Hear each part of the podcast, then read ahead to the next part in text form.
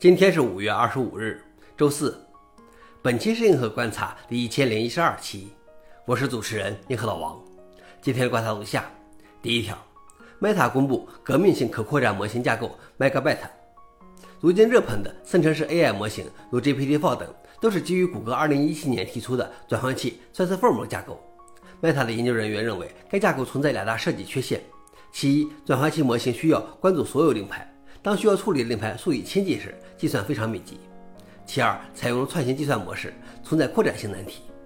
Meta 公司发表论文，提出了一种革命性的可扩展模型架构 Megabyte，它将输入输出的序列分割为补丁而不是令牌。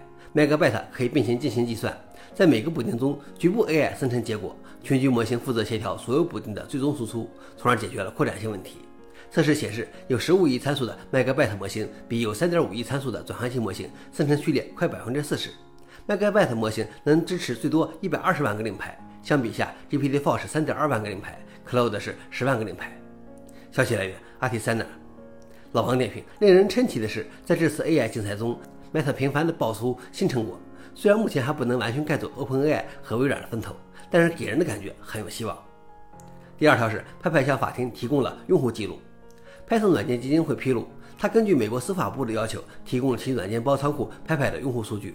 法庭传票要求提供五个用户的用户名、网名、邮寄地址、公司地址、电子邮件地址、连接记录、绘画时间和持续时长以及相关 IP 记录，还有他们上传的 Py 软件包记录和这些软件包的下载 IP 信息等等。Python 软件基金会在与律师讨论之后，满足了传票要求。消息来源：Python 软件基金会。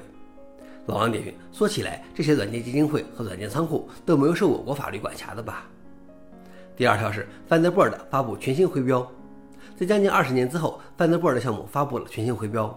新徽标与 Mozilla Firefox 浏览器的徽标风格相似。开发者表示，这是为了与纪念其历史和与 Mozilla 的重要联系，向下一个二十年前进。该徽标的设计师也是 Firefox 和 Thunderbird 原徽标的设计者。消息来源：Thunderbird。老王点评：我觉得不如原来的好看。不过这不重要，重要的是 Thunderbird 终于有了更多实质性的改进，比如提供移动版本。以上就是今天的硬核观察。想了解视频的详情，请访问随附链接。谢谢大家，我们明天见。